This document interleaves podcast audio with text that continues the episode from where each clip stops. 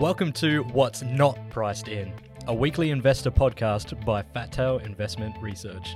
In a world of confusion and rapid change, experts Kirill Prakapenka and Greg Canavan look behind the headlines to unveil the hidden opportunities within the Australian stock market. Now, let's dive into today's episode. We have a new Reserve Bank governor, but don't let that distract you from what matters. This episode, we ponder the implications of the positive inflation data in the US. The key question is the cause behind the disinflation fall in aggregate demand or normalizing supply. The former doesn't bode well for markets. We then discuss the divergence between market fundamentals and stock valuations, with real yields still high, by stocks also rising. The market always looks ahead, but how far is too much? Greg then takes us through some gold stocks and in a general discussion of his valuation approach. The takeaway remember, it's not a stock market, but a market of stocks. Hello, and welcome back to I think this is now the eighth episode of What's Not Priced In. I think it's been two months now already, and the time has certainly flown by. Welcome again to Greg Canavan. How are you today? I'm well, Kirill. Yep, two months, mate, and uh, hopefully still going strong.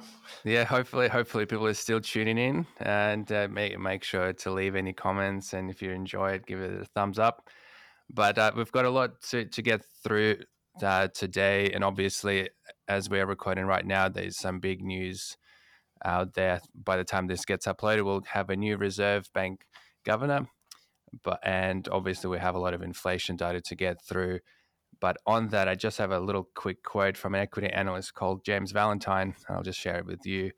And he said, While the news may be interesting and provide new data points, it doesn't forecast the future, which is the job of an equity analyst. You can waste a lot of time reading stories that don't help pick stocks. So we've been reading a lot of stories, and I'm guessing all of our viewers have also been reading stories, but that's not necessarily what this podcast is all about. It's all about interpreting the data points and looking ahead into the future and seeing what's priced in and what's not. So, with that said, we'll turn to the biggest story of this week, which was the US inflation data. And obviously, it surprised to the downside. Uh, I think uh, over the last 12 months, headline inflation in the US came in at 3%, and that was down from about 4% year on year in May. I think consensus forecast expected 3.1%. So it came in below expectations and it's coming down fast. That said, uh, we also have to consider core inflation. I think the, the US Fed will look into that more so than the headline inflation. And core inflation was a little stickier. It was 4.8% over the last 12 months, but it was also down from 5.3% in May. And I think uh, one when that core data was released, um, major US indices obviously rose, and I think they uh, touched about 15 month highs so the market is responding quite well to it, but I think the the whole point of this episode is to really unpack what exactly this data means. And uh, now I turn turn to you, Greg. Yeah, well, it's a big big question, isn't it? And yep. and there's no doubt that the inflation data out of the US this week was the driving force behind the really strong reaction that we've seen in the markets over the the, the best part of the week. Uh, in saying that, it's in, in terms of the Australian experience, the ASX 200 is really back to where it was uh, maybe 10 days ago. So mm-hmm. uh, there hasn't been any any major moves there, uh, but there, there has been the biggest move has been in the US dollar. Um, so perhaps we'll just look at at that and, and try to make some sense out of of where things could go from here, because I think there's there's a lot of uh, there's a lot of cross currents going on uh, right now in the markets, and it probably at times like this, I know uh, what the feelings like. People can get very caught up in rallies back on, bull markets back, everyone's bullish, but I think it's always worth really examining that viewpoint and not forgetting some of the things that have been going mm. on. So the over overall uh, picture that's been going on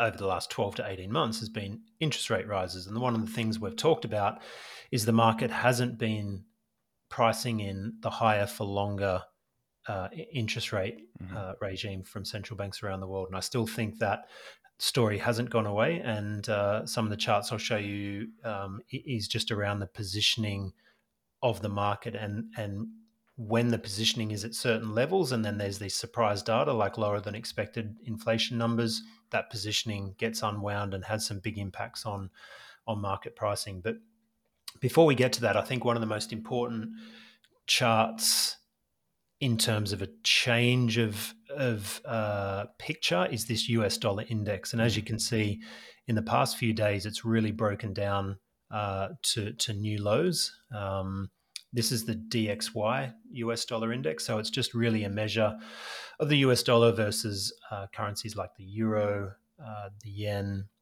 uh, and really what this is saying is that because the inflation data has has come down so quickly, uh, there's the, the, expectation that other central banks might continue tightening while the US central bank is nearly done. And I think there is probably one more rate rise priced yep. in in the US. And then, and then at that point, I think the market's getting more comfortable with the fact that the, the Fed will go on hold. And, you know, this is similar story to what we've been talking about over the past couple of months is that the the tightening cycle is probably closer to being done than not. Mm-hmm. But the the next layer of uh, of analysis on top of that is how long does the Fed stay on hold, and what is the impact of those past rate rises flowing through into the economy?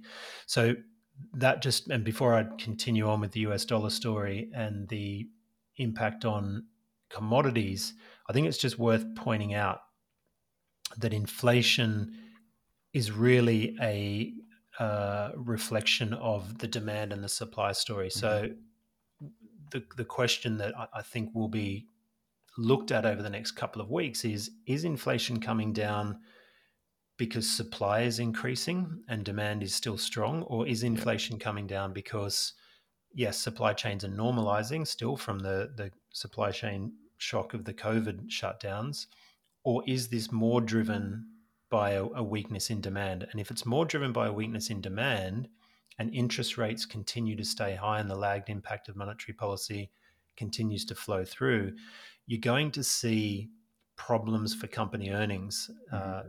In, in the quarters to come. And I think that's the biggest question. I don't really know, and I don't think the market really knows what the answer to that is. But it's to me, it's all about risk and reward. And you've got an S and P 500 trading around about 20 times forward earnings. So you really have to ask yourself, and we'll, we'll look at some charts yep. down the track on the real interest rates. You have to ask yourself, how much reward are you getting buying the S&P 500 at those those levels? You're probably not getting a lot. You really need to be making a bet that real interest rates are going to fall quite sharply in order to mm-hmm. to justify those high prices. But before we, we talk about that, let me just finish off with the the dollar index because it, it does have big implications for the commodity sector. Mm-hmm.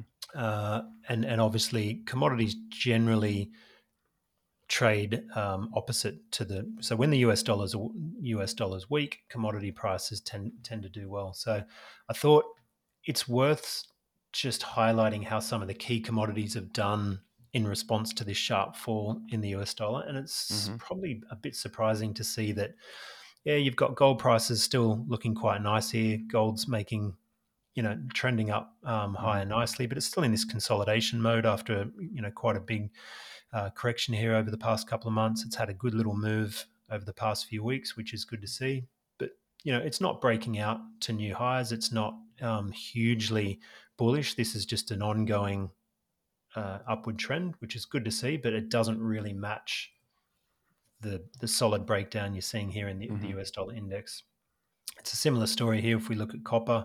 Copper's certainly looking a little bit better than what it was a few weeks ago, it was turning back down there. You're making higher lows, which is good mm-hmm. to see. Um, this medium term trend is still down, but it is possibly in the in the start of a, a new upward trend here. But again, compared to the highs that we saw back in early 2023, uh, we're nowhere near up at that level uh, yet. Uh, again, similar situation. This is the silver price. Silver's had a really strong rally, and mm-hmm. silver obviously is is a is a really sort of high um, correlation play to, to weakness in the US dollar. So no surprise to see uh, silver prices surging there. That's good to see, but again, not up near those levels that silver found itself just a couple of months ago. Mm-hmm. And here we've got this is the US crude crude oil price, WTI futures. Uh, again, had a really good good week on the back of that US dollar weakness, but still in this longer term downtrend. Uh, and a similar picture there for Brent crude, which is the international mm-hmm. uh, oil price benchmark. So this could be the start. Like if you look at um, both oil prices, they've been in this bottoming mm-hmm. range here for you know the past three or four months, which is good to see. You know, it's it's tr- tried to sell off into those levels and and found support, and now it's rallying back higher. So this is certainly a good sign for the oil price, and we've gone through this really big, big, um, big sell off, this mm-hmm. bottoming formation, and and this if if we can make a uh, a, higher low um, here in the months to come, and that's going to be really bullish for oil. And the good thing is, a lot of the oil stocks, especially on the Aussie market, have held up really well um, throughout this sell off, which just gives you an indication of the underlying earnings uh, and, and, the valuation for that for that sector. Mm-hmm. So that's uh, that's good to see.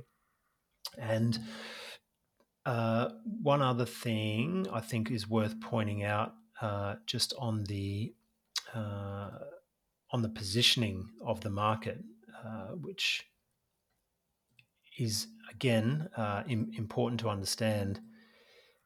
If we look at so we do this every week just to give you an idea of where the sentiment is in the market and, and still this is the cnn fear and greed index and still we're in extreme greed mode and we've been there uh, for well over a month now. Um, very so greedy see, very greedy. As you can see we've got extreme greed a week ago extreme greed a month ago extreme greed a year ago we're in fear fear mode. So that's been in that uh, range since early June, so it's it's over a month now. And on the on the flip side of that, this is quite interesting. This is the uh, uh from the commitment of traders report. This is the S and P 500 net uh, speculative position, and throughout the bear market of 2022, you can see that traders were positioned uh, bearishly and, and obviously profiting from those bearish mm-hmm. bets. But even as the market was rising throughout the latter half of 2022 and into 2023, these bearish bets got higher and higher. And as the as the the, the markets in the US have continued to rally, uh, obviously these short traders are getting killed. And in the last couple of weeks, this peaked in uh, June, and in the last mm-hmm. couple of weeks, these bets have started to be unwound. We're going to get new data on this tomorrow, so that will reflect this week's big rally. And I'm, I'm assuming that you're going to see a big fall yep. in this positioning, and we might um, just update everyone on that next week because the argument there, and and um, let me go back to the chart of the S&P 500 because the argument is if this is really just a positioning a change in positioning that um, is behind this rally then you wonder how how much more it's how, how much it's got in the way of, of legs. So um, obviously this is a very bullish looking chart. Uh, so it's it's gone against the short positioning. And I suppose you have to say to yourself, well, how much of this is fundamentally driven and how much of mm-hmm. this is is driven by short covering because traders have just been caught yep. short.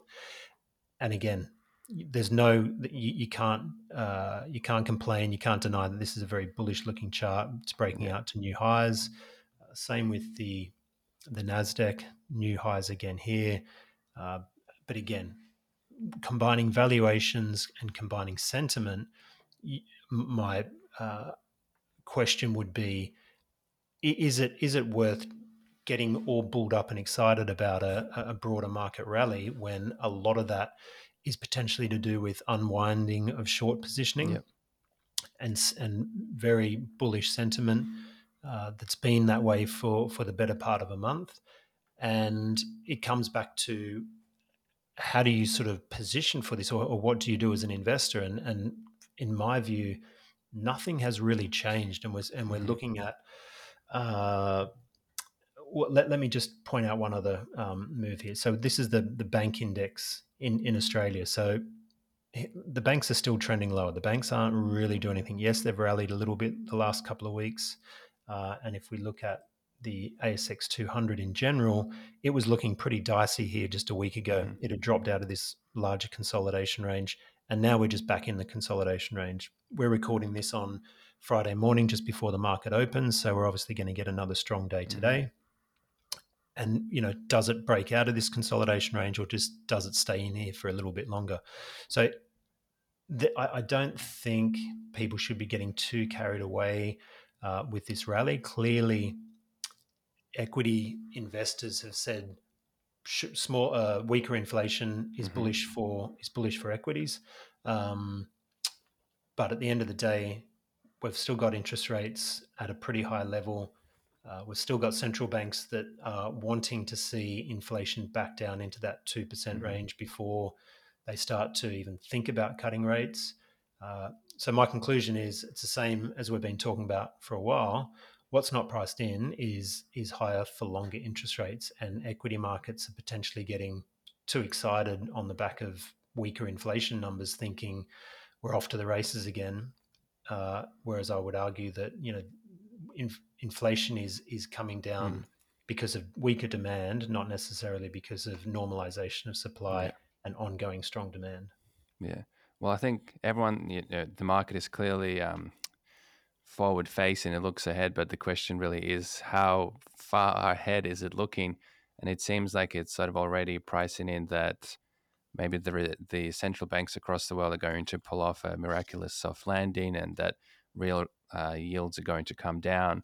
And I think um, we talked about this last week, and, and you've written about this to um, to your subscribers as well. The relationship, or the really the the breakup in the relationship between real yields and stock prices. And I think I don't know whether Morgan Stanley or, not watches our podcast, but they released a note as well, uh, similar to what you've said. And oh, and suspiciously just after too. exactly, exactly. Uh. The, the the timing was very suspicious. Mm-hmm. But I'll I'll read the quote, and it said, um, notably, current price earnings ratios have decoupled from one of their most fundamental drivers, the 10-year U.S. Treasury real yield. Now, this rate is the basic building block for discounting future cash flows, especially for long duration growth stocks. The current 10 year real rate is in line with last October's cycle high, which correlated with a stock market trough and a PE ratio below 17. Today's forward PE ratio is, is of 20 and therefore looks completely unjustified.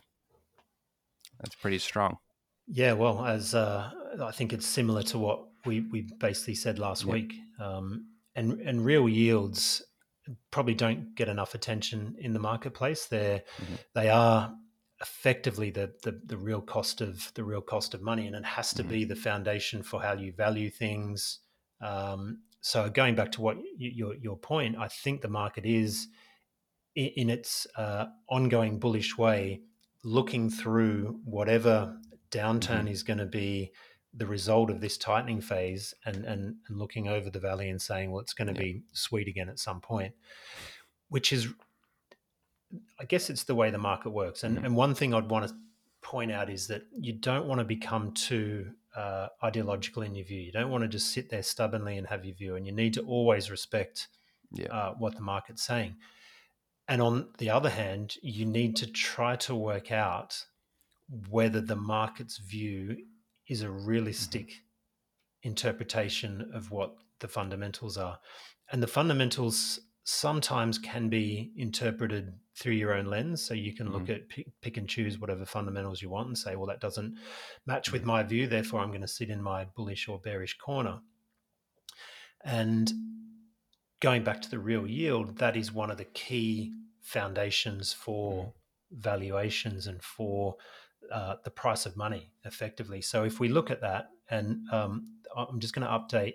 So we've updated these charts that we showed last week on the real yields, mm-hmm. and in the black you've got uh, the real yields. And when we spoke about this last week, real yields had had plunged down here, and, and I think we sort of said at that stage, look, I'd, I'd be very surprised if the the nominal yields, because this is when nominal yields were uh, right back at their October 2000 and, uh, 2022 mm-hmm. lows. I think the, the US 10 year yield bottomed, uh, sorry, peaked uh, at 4.22% in October.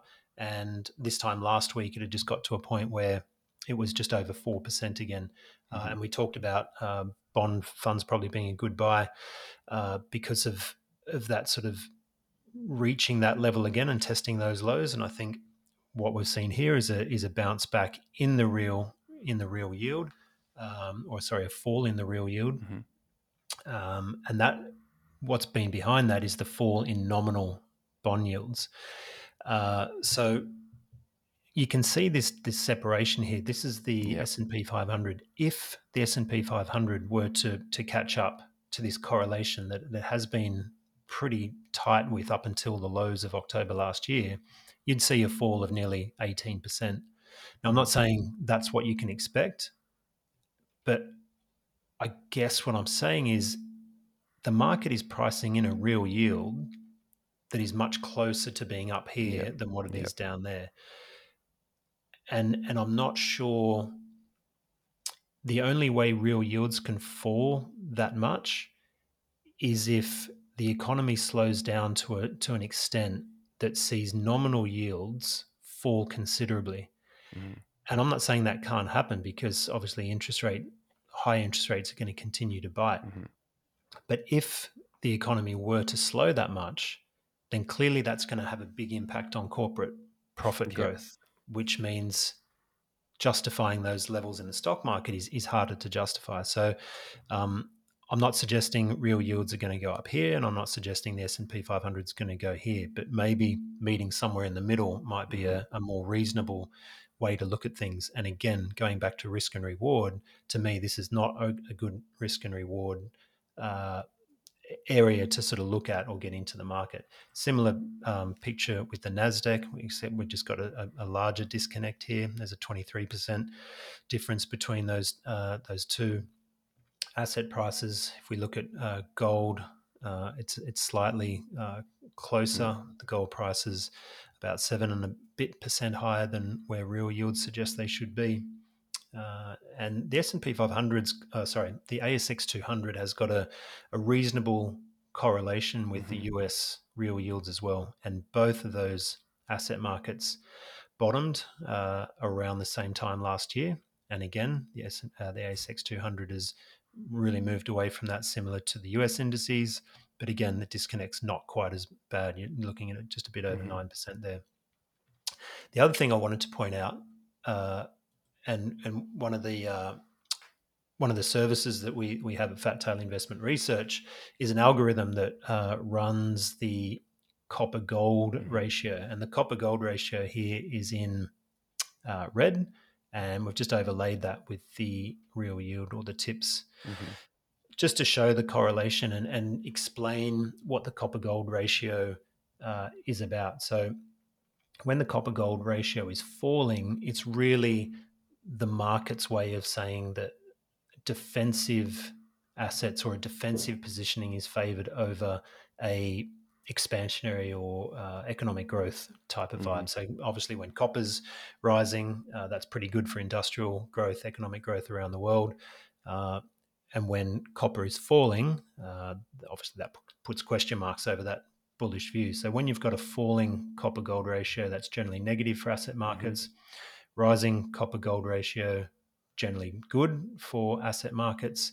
And just in the last, let's say, it peaked here in February 21, and then we've seen a big fall again. And I think behind that is the uh, the whole argument around China and um, you know the reopening phase. And I think there was a lot of optimism here around China's reopening and the effect on the global economy.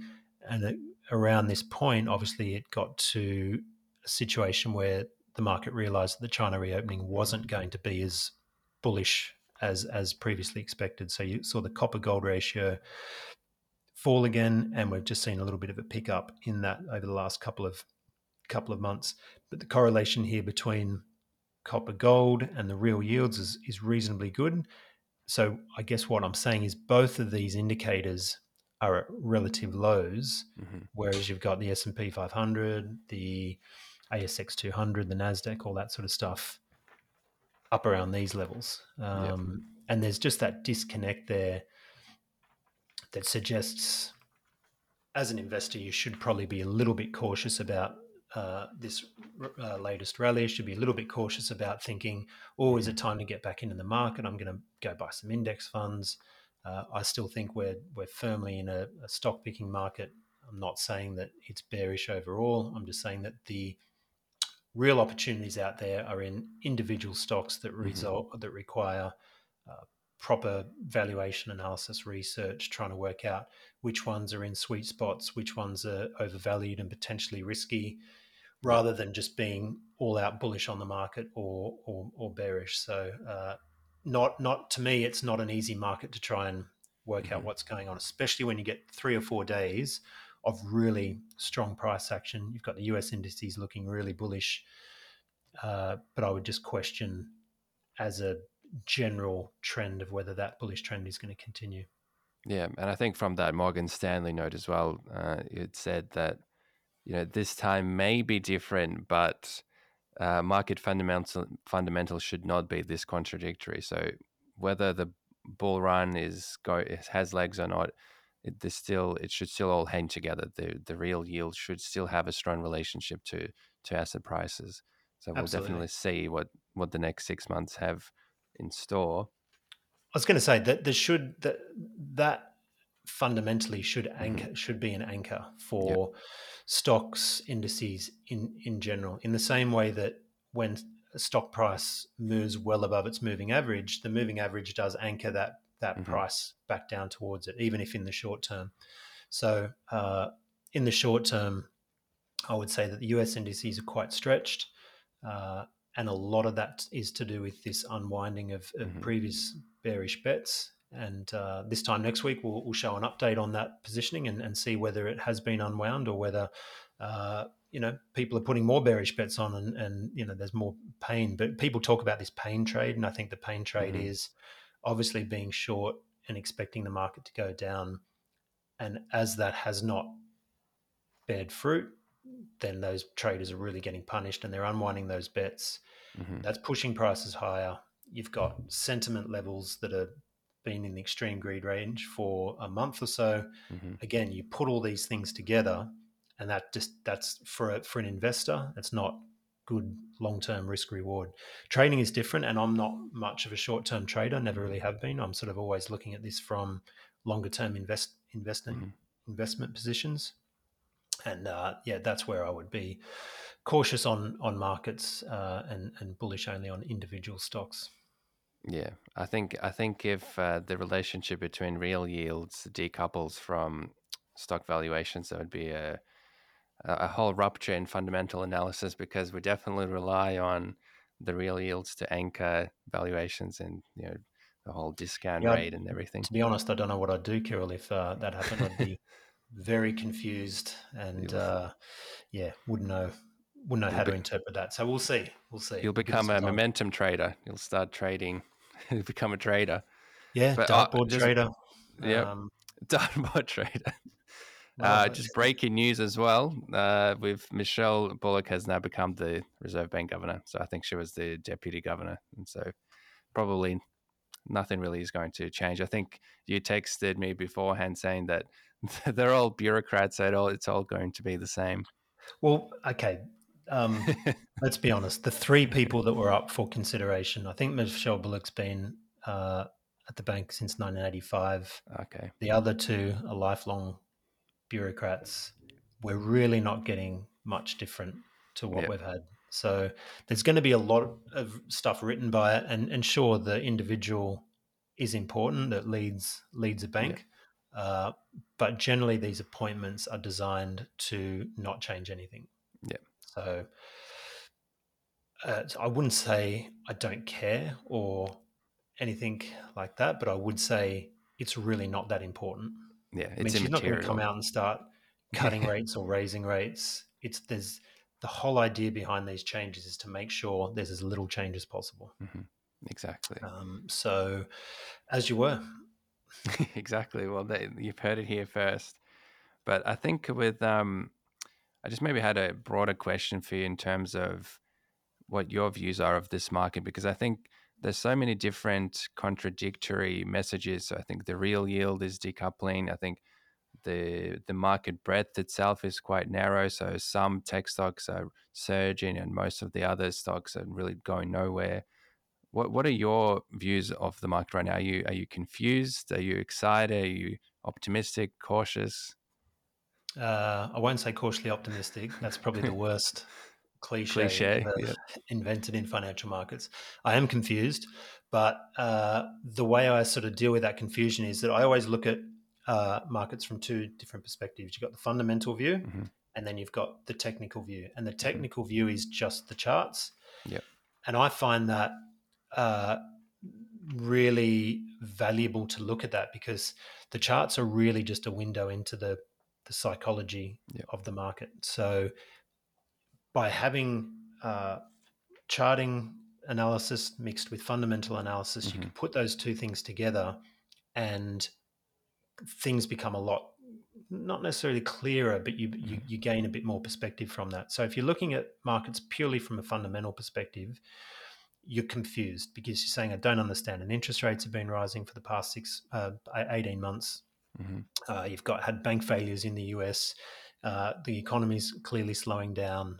Uh, yet the S and P 500 uh, and, and, Nasdaq are nearly back at all-time mm-hmm. highs after defying all predictions throughout 2023 and rallying. China's slowing down. I think we had trade data yesterday from China showing trade uh, in, import and export volumes have, have slowed and were below expectations. So on the one hand, you've got fundamentally you've got a slowing global economy and you've mm-hmm. got rising markets when you look at it from a charting perspective, you just see those trends and you think, okay, well that trend is bullish. So you mm-hmm. you move you merge those two together, and this is what I was saying before. You come to a a conclusion that there's no um, uh, there's no high probability trade here yep. because markets are very bullish in terms of their charting technical picture. Uh, but also from a fundamental picture, there's not a lot of risk and reward. So yeah. when you get those two conflicting signals, I just tend to say, well, you know what? There's not there's not a lot to be pessimistic about, but there's not a lot to be excited about either. Mm-hmm. So you don't necessarily need to do anything. And this yeah. is where I was saying you just you look at individual stocks and you mm-hmm. say, okay, is there an opportunity in this individual stock? Is it oversold for some reason? Has it been neglected for whatever reason. So that's where I'm focusing my attention on the individual stocks and not getting too, not f- focusing too much energy on trying to work out where the market is going because there are conflicting signals. And and to me, that's just a low probability trade, a low probability outcome. There's no point punting on it. If you look at the ASX 200, it's gone sideways for two mm. years, and and the price action of the last couple of days has not changed that at all. We're just back to where we were 10 days ago.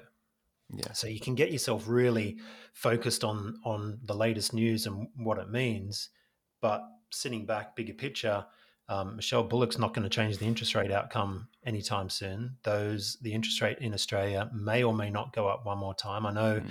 the data from the US this week was was uh, at least positive on the fact that rate rises won't mm-hmm. be more excessive than what was previously thought.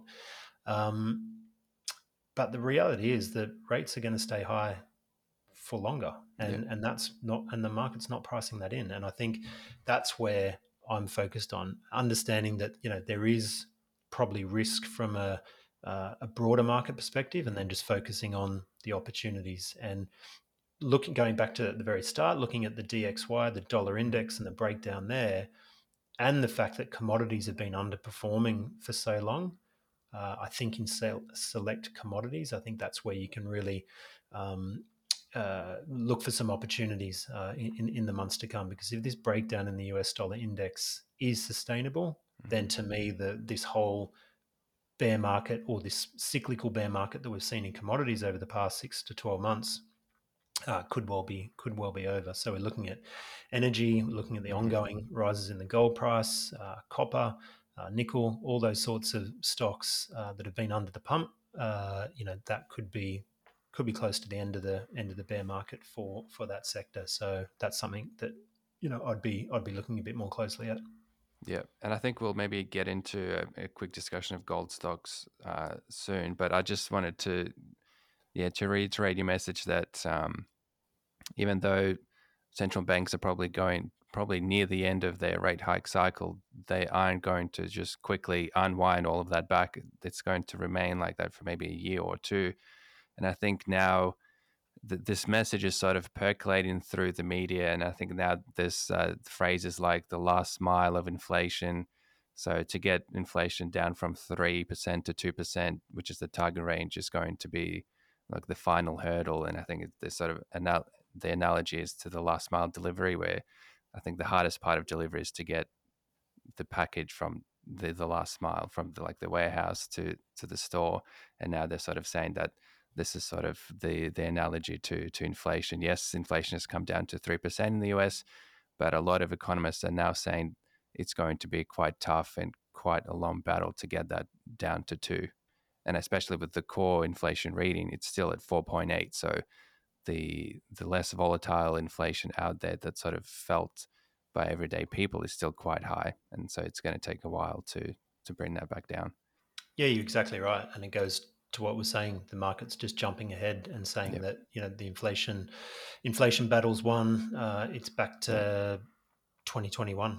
Um, but I think you know we've definitely seen a, a, regime change over the last couple of years. So we mm-hmm. need to keep in mind that that story hasn't gone away, and the only way you're going to get inflation back under two percent in a in a really short time frame is to effectively put the economy in a recession. Again, that's not good for company earnings, yeah. and buying those earnings at 20 times in the US, it's a little it's a little uh, better equation in Australia, uh, but buying those earnings at that price. Mm-hmm. Again, low probability bet that you don't really want to. It's just a it's just a bet you don't need to make, so yeah. don't need to yeah. worry about it. Yeah.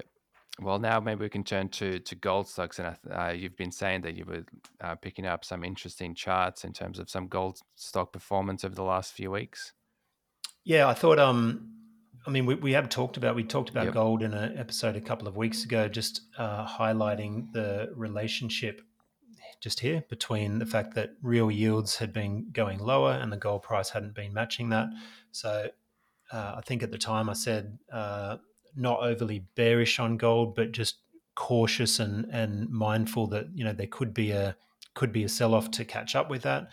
That yep. obviously hasn't eventuated. And just when I looked at the performance of the ASX 300 uh, so far this week, the out of the top 20 performers, 11 of them mm-hmm. have been gold stocks. Uh, so I thought it'd be just worth running through those quickly and and just seeing. And we talked a bit a minute ago about the uh, the charting outlook for stocks, yeah. uh, whether stocks are in uptrends or downtrends, whether they're just going sideways. All these things yeah. are important to work out uh, short term moves and see whether those short term moves have actually changed anything in the overall trend or whether it's mm-hmm. just uh, more of the same. So I thought we could just run through those 11 gold stocks that were the best, have been the best mm-hmm. performers this week. So I've got uh, Capricorn Metals, uh, really good week. Um, but you know, it's still it's still sort of trending trending down to sideways. I would just say this is in a consolidation range, so not not much change there. Uh, De Grey Mining had a really good rally from a from being oversold. Again, not really changing anything in the overall picture at the moment. Um, the only one that's really broken out to new highs is Bellevue Gold, so that's a, mm-hmm. a, really really strong move. Obviously, it's got to probably come back and consolidate that move, but that's a that's a good looking good looking chart. Uh, Regis Resources, uh, again, uh, it's it's sold off the past couple of months and just really mm-hmm. rallying strongly from that sold off position. Uh, Westgold Resources uh, coming back up to its highs that it reached in mm-hmm. May. Uh, so whether it breaches that today will remains to be seen. Evolution Mining, again, decent sell off here over the past couple of months. Good good reaction from those oversold levels. Uh, Resolute Mining, um, more of the same. WAF again. This is West African Resources. Mm-hmm. Big sell off here over the past, really over the past year or two, um, and just just rallying um, again from oversold levels. Same with uh, Perseus Mining, another African miner. Same with Silver Lake Resources rallying off oversold low levels, and the same with Red Five.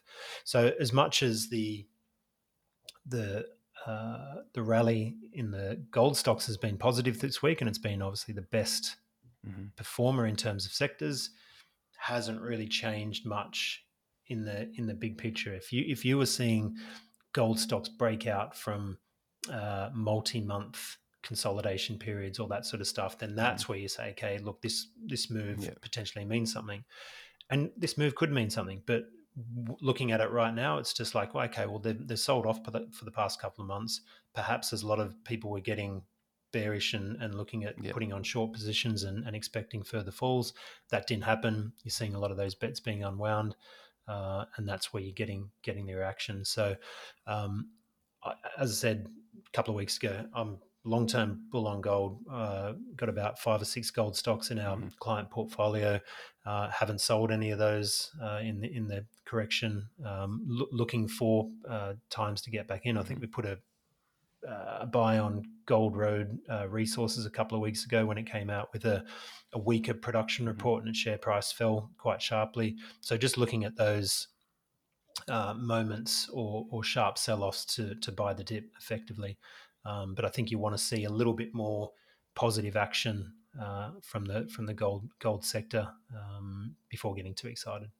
Yeah, yeah, and I think maybe just the, we can maybe end on a little discussion, I think, on how you just how your valuation approach. And I think you've already mentioned, I think it's really easy to get bogged down in uh, the macroeconomic news and just looking at the front page of a Wall Street Journal or something and see that the Nasdaq is just continuing to surge and inflation's coming down and oh is this the bull run or not but at the end of the day if you're not a passive investor you'll have to choose individual stocks and if you choose individual stocks, you have to sort of appraise their individual businesses. And some businesses are maybe more exposed to business cycles more so than others, but there are businesses that are sort of maybe more resilient and you can sort of forget about the wider economic picture and just be an individual stock picker.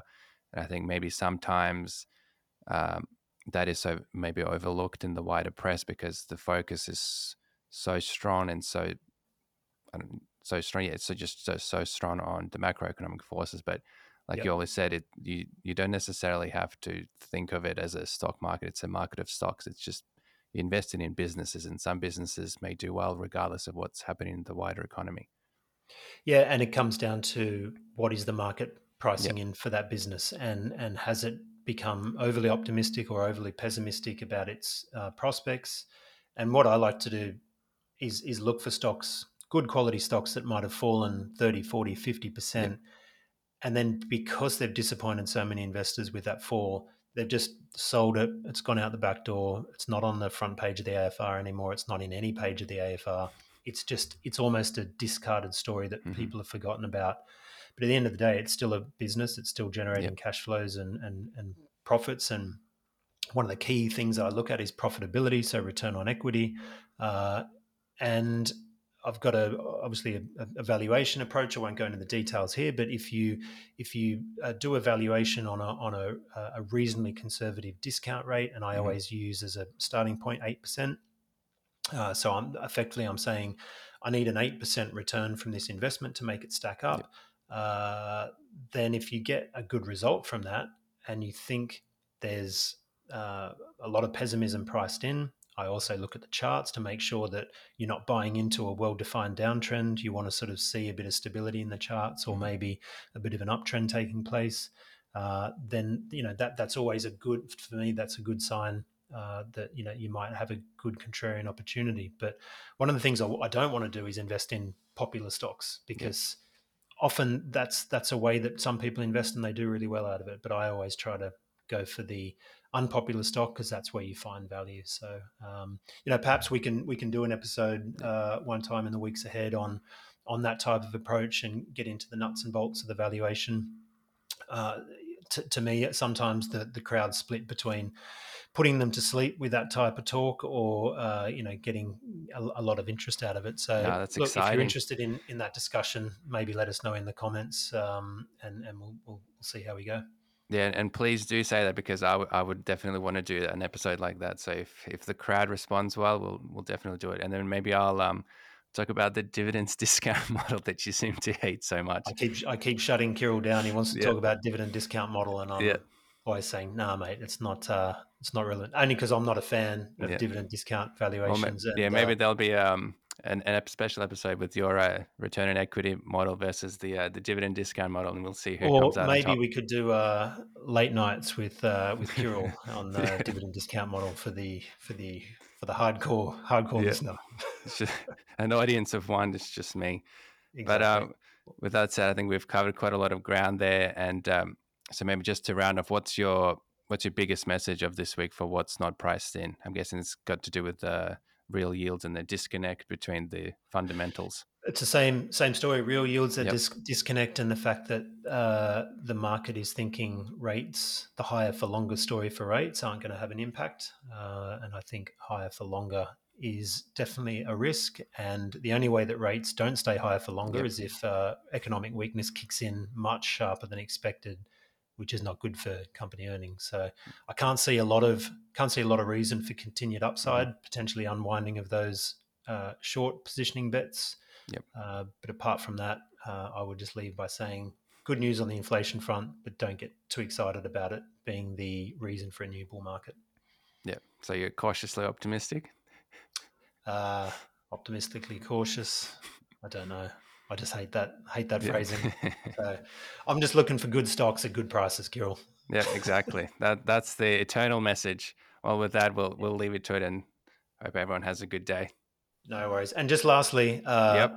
because um, we operate on the YouTube thing, uh, the algorithm does like thumbs up uh, yeah. and comments, and it does say, "Oh, people are listening to this yeah. podcast. We might put it in front of other people." So uh, just ask a favor if you are listening and you did enjoy it, uh, give us a thumbs up and give it a thumbs a up. Comment say whether you want Kirill's dividend discount model. yeah, exactly. Or, Please uh, do. My... Please do.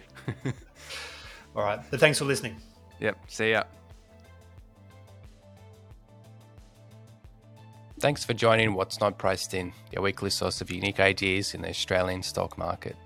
If you've enjoyed this episode, please show your support by following us on your chosen platform and turn those post notifications on so you don't miss a thing. And uh, stay tuned for the upcoming episodes as we delve into new topics, new trends, and new stocks. Thanks for your support. Hope to see you next week.